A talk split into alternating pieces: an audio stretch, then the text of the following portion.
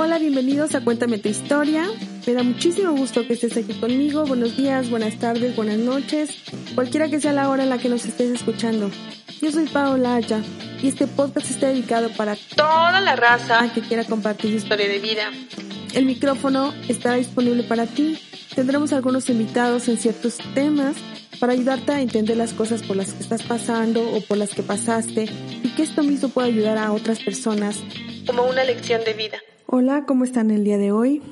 Este es nuestro episodio número 6 y el tema de hoy es ¿qué hay después de la muerte? ¿Y qué pasa con nuestro cuerpo y nuestra alma después de morir? Este es un tema del que poco hablamos, pero sin duda si algo tenemos seguros cuando nacemos es que algún día vamos a morir. Nadie sabe el lugar ni la hora, pero todos vamos para allá. Yo soy Pao Olaya y en esta ocasión me puse a investigar un poco acerca del tema porque como algunos saben, mi abue partió de este mundo terrenal hace unos días, lo cual para mí fue algo muy fuerte. Yo crecí a su lado y en muy pocas ocasiones de nuestras vidas Estuvimos separadas. Ella iba a cumplir 94 años. Sé que vivió toda una vida. Nunca había vivido una pérdida de esta magnitud y deja un dolor y un gran vacío. Pero sin embargo, sé que mi agua ya no sufre en ningún sentido y sé que ya está descansando y está en un mejor lugar. Tengo la convicción y la fe de que está gozando de la presencia de Dios. Pero ante su partida me surgieron muchas dudas de qué pasa con el cuerpo después de que uno muere. Me tocó ver el proceso de su desgaste de mi abue. Fueron algunas semanas en las que ella empezó a deteriorarse e investigando un poco acerca de cuando se acerca la partida de un ser en estas circunstancias de una muerte natural, investigué y todo lo que le pasó a ella, su pérdida de apetito, es por eso, porque se acercaba el día de su partida, porque no es que no tuviera hambre, sino que su metabolismo rechazaba los alimentos porque su cuerpo empezaba a prepararse.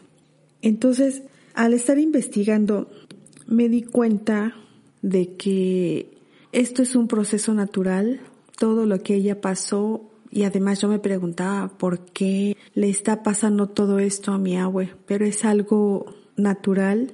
Investigué de el color de la piel, la pérdida de apetito, eh, la pérdida de tomar líquidos, aunque ella a pesar de que ya no comía, siempre pedía agua. De a pocos sorbos, pero ella tomaba agua, no tenía la fuerza para jalar con un popote, pero le dábamos a con un vaso. Conforme fueron pasando los días, ya no tenía esa fuerza para tomar con el vaso entonces después fue con una jeringa que le dábamos el agua de a poquito. Con los días ya tampoco era con la jeringa, entonces ya era con una gasa de agotitas, porque ella seguía pidiendo agua, aunque ya no nos hablaba. Y ese es uno de los puntos que alguien que está a punto de irse siempre pide un poco de líquido, su cuerpo pues le está pidiendo. Después de que el cuerpo estando en vida se prepara para su partida. Pueden ser de días o semanas incluso que el cuerpo empieza a hacer este proceso, como ya les comenté, se pérdida de apetito, falta de sed, es una fatiga, un cansancio tremendo, duermen mucho de día y de noche, aunque mi agua debo decirles que ella dormía más de día y de noche estaba más despierta. Eh, también ya no ya no se pueden expresar, ya no pueden hablar porque pues ya no tienen suficientes fuerzas como para hablar. El oído es el último que perdemos y aunque no nos contesten, ellos nos están escuchando. También investigué y es muy importante y fue importante para ella el que uno le estuviera platicando, de repente le estuvieran rezando o le estuvieran orando o estuvieran recordando con ella momentos que vivimos con ella, porque nos escuchaba, y eso pasa con el cuerpo preparándose. Escucha y no tiene fuerza para hablar, pero sí tiene la capacidad de contestarte con la cabeza, asentar con la cabeza que sí o que no. A mi abue le preguntábamos si quería agua y con la cabeza asentada que sí, o si quería baño, también nos asentaba con la cabeza que sí o que no. y de repente tomaba como fuerzas y sí le salía la palabra agua o decía baño, pero eran pocas ocasiones y fue casi al principio cuando ella empezó a estar malita. En los últimos días ya no pudo hacerlo, ya nosotros le preguntábamos y todo eso, esto es parte de, de ese proceso, pero conforme se empiezan a acercar la hora de la partida, también hay cambios de coloración en la piel, se puede tornar un poco morada a un poco negro, empezando por los pies, le salen manchas de los pies o en las manos, es cuando más se acerca el momento. Llega el momento también en que pierden el control del esfínter y del intestino. El intestino, o más bien el cuerpo, libera lo que no le pertenece, lo que es extraño ahí. Entonces, el intestino se libera ya en las últimas horas. Ya no hay control porque los músculos ya no tienen ese, esa fuerza para poder controlar. Entonces, por eso pasa ese proceso. Y cuando ocurre el deceso, les voy a explicar esto. Cuando ya ocurre el deceso, hay dos muertes. Una muerte es clínica, cuando el corazón deja de funcionar en el instante, pero los órganos aún siguen trabajando y esto ocurre aproximadamente cinco minutos después de que el corazón dejó de latir. Después de estos cinco minutos ocurre la muerte biológica donde los órganos ya dejan de funcionar, mueren los órganos. Entonces, ahí ya se da, la, se da la muerte clínica y la muerte biológica. Es un momento difícil para la familia. Afortunadamente me tocó ese instante en el que mi abue se fue y nunca había visto a una persona partir de este mundo.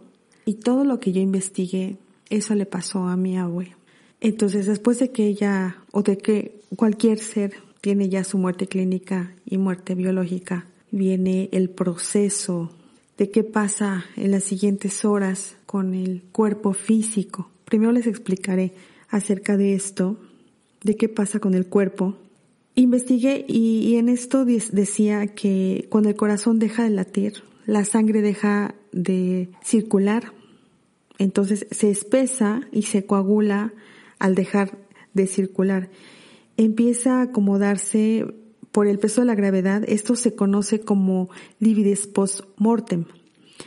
Sin la circulación, el cuerpo comienza a perder temperatura y los músculos se endurecen. Esto se conoce como rigor mortis. Esto ocurre después de cuatro a seis horas del deceso. Primero ocurren los músculos pequeños, como en los párpados y en la mandíbula, y le sigue el cuello. Y le siguen los brazos y piernas. Esto ocurre después de 36 a 48 horas. Después de esto, le siguen las células que ya muertas comienzan a romperse y liberan toda clase de sustancias que crean un ambiente para las bacterias junto con los hongos y es cuando empieza a descomponerse el cuerpo. Claro que si el cuerpo es embalsamado, este proceso es un poco más lento. Entonces, el proceso de, de descomposición es afectado también por varios factores. Bajo tierra, el cuerpo tarda ocho veces más en descomponerse que fuera de la tierra. Este es todo el proceso que hace el, el cuerpo después de que haya el deceso. Esto se refiere al cuerpo físico. Obviamente ya no vemos el, el, último proceso de la descomposición de las células y la invasión de, de los hongos y de las bacterias, porque en 48 horas máximo es cuando llevamos a nuestro ser querido a su morada final. En otros casos son cremados y pues está, esto no ocurre, ¿verdad? No hay invasión de bacterias porque es cremado el cuerpo, pero si no es cremado, ya no nos toca ver eso.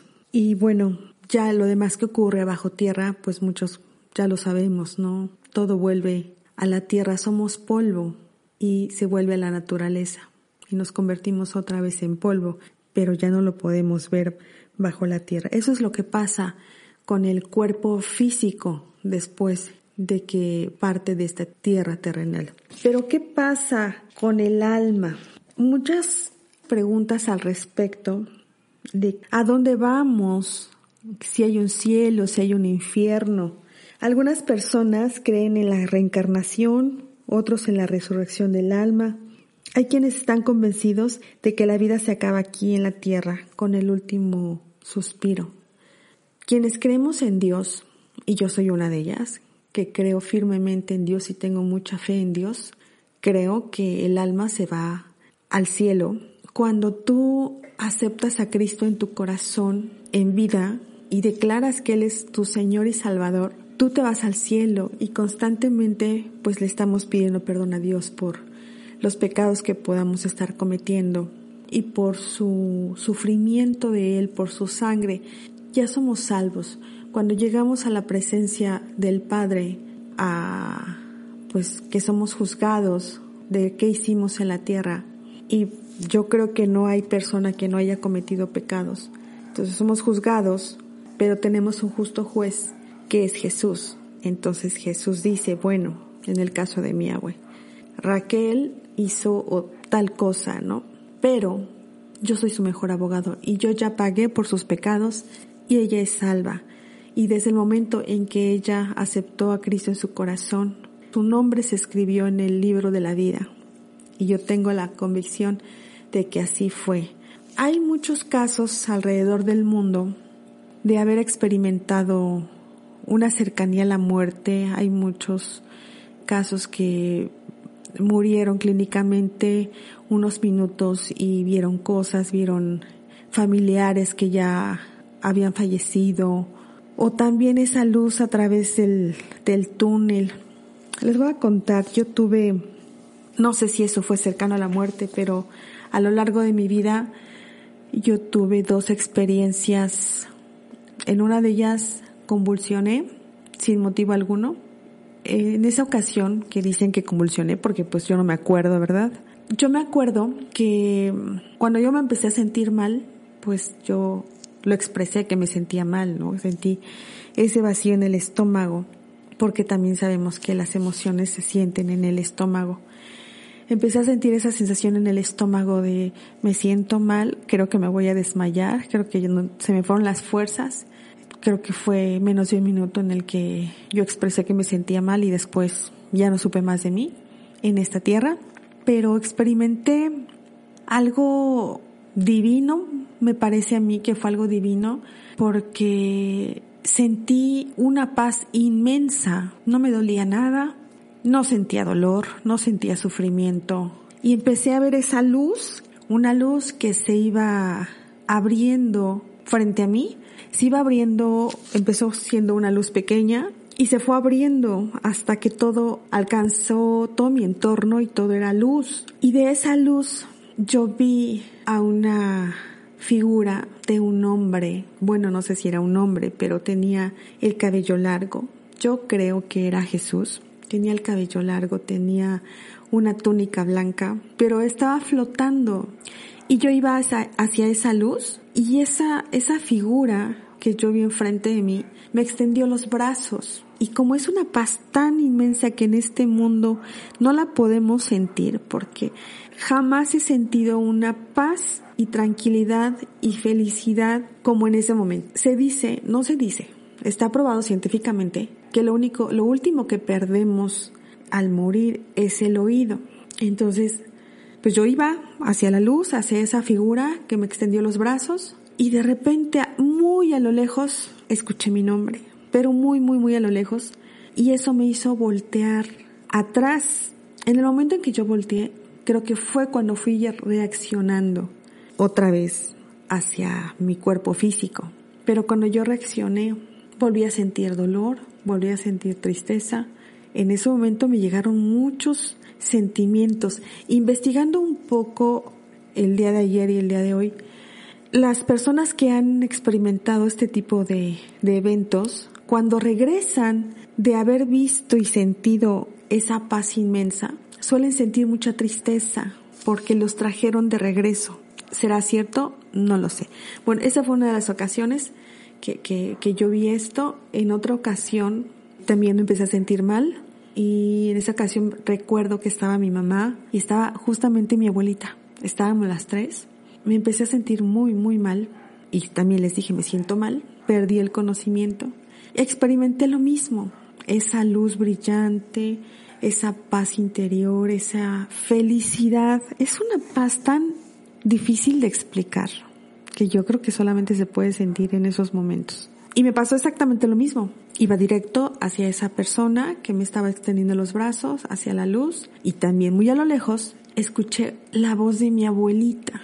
Pero así muy quedito, la escuché muy, muy, muy quedito y yo volteé. Y a la hora que yo volteé empecé a escuchar su voz más fuerte, porque era una voz tenue la que yo escuchaba. Pero conforme yo iba volteando la voz era más fuerte. Volví otra vez al, a, a mi realidad y cuando yo desperté mi mamá estaba encima de mí, me estaba oprimiendo el pecho, me estaba haciendo reaccionar y mi abuelita estaba gritándome, me gritaba, Paola, Paola, me gritaba, pero sus gritos, o sea, estaba gritando, no me estaba hablando, estaba gritando. Ella me hizo regresar. Y así como mis experiencias, hay otras, hay miles de experiencias en las que se ven en cómo los están operando en el quirófano y no sienten miedo, hay otras, otros casos en los que se ven y salen a su exterior y ven a sus familiares en la sala de espera y escuchan todo lo que está pasando a su alrededor, pero no les da miedo. Hay muchas experiencias, entonces la pregunta, ¿qué hay después de la muerte? ¿Existe la vida después de la muerte? Yo creo que sí, que ahorita estamos de paso en esta tierra, que Dios nos creó y nos puso en esta tierra para ser felices. Quienes no creen en Dios yo creo que creen en el universo, en algo, pero quien nos creó es alguien perfecto, algo divino. Y yo creo que es Dios, porque este mundo, las cosas están hechas perfectamente, todo tiene un porqué, la naturaleza, el agua, cada animalito tiene algo que hacer en, en, la naturaleza para que nosotros podamos sobrevivir. Las abejas, las simples abejas tienen ese trabajo para hacer crecer más la naturaleza. Entonces, ¿tú crees que hay vida después de la muerte? Yo sí lo creo. Creo que hay un algo mejor, que estamos de paso, que nos espera algo mejor. A veces tenemos mucho miedo a la muerte, pero quienes hemos pasado por eh, estas situaciones, dices, si esto es la muerte, Qué divina es la muerte, qué divino es descansar, qué hermoso es empezar a llegar a ese lugar donde no hay dolor, donde encuentras paz, donde no hay sufrimiento, donde no tienes preocupaciones. Y la pregunta es, ¿todos vamos para allá? Yo creo que todos creemos en Dios y todos vamos para allá. Y yo creo que todos antes de morir nos arrepentimos de todo lo que hayamos hecho mal. Y creo que a este mundo venimos a ser felices, venimos a amar, no venimos a pelear, no venimos a hacer el mal. Hagamos el bien, amemos a nuestros seres queridos. Digámosles cuánto los amamos, consintámoslos. Mucha gente cree que hay un purgatorio y no lo hay, que hay un limbo y no lo hay. No hay un castigo eterno. Tu cuerpo en vida se enfrenta a tus obras hechas, buenas o malas. Y todo lo pagamos aquí, todo lo vivimos aquí en esta tierra. Todo lo que hacemos bueno o malo tiene una consecuencia. Y no es que Dios castigue, es que a veces tomamos decisiones malas y viene la consecuencia mala. Y si hacemos algo bueno, viene la consecuencia buena. Entonces yo creo que aquí todo lo pagamos y a la hora de morir estamos limpios. Y a la hora de morir siempre te vas a arrepentir de lo mal que hayas obrado en esta tierra y vas a pedir perdón, aunque sea en tu pensamiento a Dios. Y por eso Dios te va a recibir con los brazos abiertos. Recuerda que Dios dice, yo soy la resurrección y la vida. El que crea en mí, aunque muera, vivirá. ¿Y sabes qué? Hay que estar preparados todos los días. Todos los días hay que pedirle perdón a Dios y arrepentirnos de nuestros pecados. Y hay que darle gracias a Dios por todo lo que tenemos, porque tenemos un plato de comida, porque tenemos un techo, porque podemos caminar. Hay que valorar todo, absolutamente todo, porque cuando estamos sanos, no valoramos ni siquiera el que podemos caminar, el que podemos tomar agua por nosotros mismos. Pero cuando te pasa algo y no puedes valerte por ti mismo, valoras hasta el poder tomar tú solo un vaso con agua. Porque déjame decirte que la muerte no hace distinción de personas. Le llega igual a jóvenes y ancianos, a ricos y pobres, a los buenos y a los malos. En cualquier momento, cualquier persona se puede ir. Por eso creo que hay que estar preparados. y no tenerle miedo a la muerte. Les confieso que sí, sí le tengo un poco de miedo, pero no por mí, porque como ya viví esas dos experiencias de, no sé si fueron cercanas a la muerte, pero esa luz que yo vi, no le temo, porque sé que vas a un lugar mejor, a un lugar divino. Me da miedo el dejar a mis hijas al de qué va a ser de ellas, aunque creo que Dios tiene siempre un plan preparado, pero ese es mi temor, el dejar a mis hijas, el morir no, porque sé que todos vamos a un lugar mejor y esto solo es una transición, esta vida terrenal solo estamos de paso. Entonces, vivamos en Cristo, porque el vivir en, es Cristo y la muerte ya es ganancia. Tengamos en cuenta todo esto. Y qué más les puedo decir acerca de este tema. Es un tema bastante extenso que no quiero extenderme tanto. Hay muchísima información en, en el internet y hoy en día podemos investigar lo que, lo que se nos ocurra. Y acerca de este tema encontré muchísimo. Hay otras cosas que encontré, pero son unas cosas medio marihuanas de muchos cielos, infiernos y que no, para mí no tienen razón de ser. Yo creo que la vida es hermosa, la muerte es un proceso y después de la muerte hay algo divino. Y muchos científicos también han experimentado eso a pesar de que dicen que no, no existe vida después de la muerte, pero cuando les ha tocado en algunos científicos experimentar eso de estar muertos por unos minutos o segundos y ven eh, esa luz o ven ese Edén con flores o ven a sus personas fallecidas o sus familiares, experimentan algo divino, pues regresan aquí a la vida y, y lo cuentan. Y por algo les pasa, ¿no? Por algo nos pasa estas cosas, ¿no? Y, y, y creo que a, a las personas que les ha pasado este tipo de situaciones, creo que nos volvemos más sensibles, vemos la vida de manera diferente. Yo no digo que no nos interese el aspecto material, el aspecto económico, pero para mí importa mucho lo emocional, lo que yo le puedo dar a las personas. No material, sino lo que puedo dar en sentimientos, lo que puedo amar a las personas que me rodean. A veces hay situaciones que no están en nuestras manos, los enojos, pero son momentos, son momentos y Dios dice que debemos perdonar. Y hay que tratar de ser felices, perdonar, sanar, hay que sanar el corazón, no hay que guardar rencor, pero sí no te hagas la vida infeliz, no estés donde no quieres estar, no estés donde no te sientes a gusto. Vive cada día como si fuera el último de tu vida y prepárate todos los días para llegar a la presencia de Dios, porque solamente Él sabe cuándo nos vamos a ir. Nosotros no podemos saberlo. Hoy estoy tranquila porque sé que mi abuelita vivió muchos años, casi 94 años. Le faltaron dos días para llegar a su cumpleaños. Para la familia fue muy triste, para mí fue demasiado triste, pero fue una persona que vivió toda una vida, que vio a sus hijos, que vio a sus nietos, que crió a algunos nietos, entre ellas yo, que nos dio mucho y deja un legado enorme. Deja una familia y ya le tocaba descansar a ella. Ya era justo que descansara porque ella lo decía, ya estoy cansada y ya quiero ir con Dios.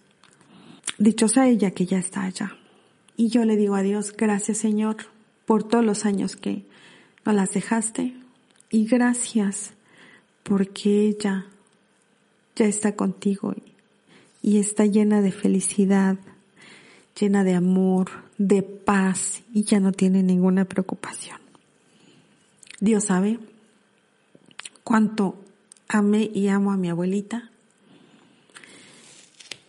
y ella siempre vivirá en mi corazón y todas las memorias que ella y yo vivimos se me quedan en el corazón y en mi mente y una persona no muere el día que se va, muere el día que la olvidas y ella siempre vivirá en mi corazón hasta el día en que me toque partir y me reencuentro otra vez con mis seres queridos, en especial ella, que es la primer pérdida que yo tengo, pero la vida sigue y hay que llorar el tiempo que hay que llorar, pero llega el día en que hay que entender que hay que dejarlos descansar y ya no llorar.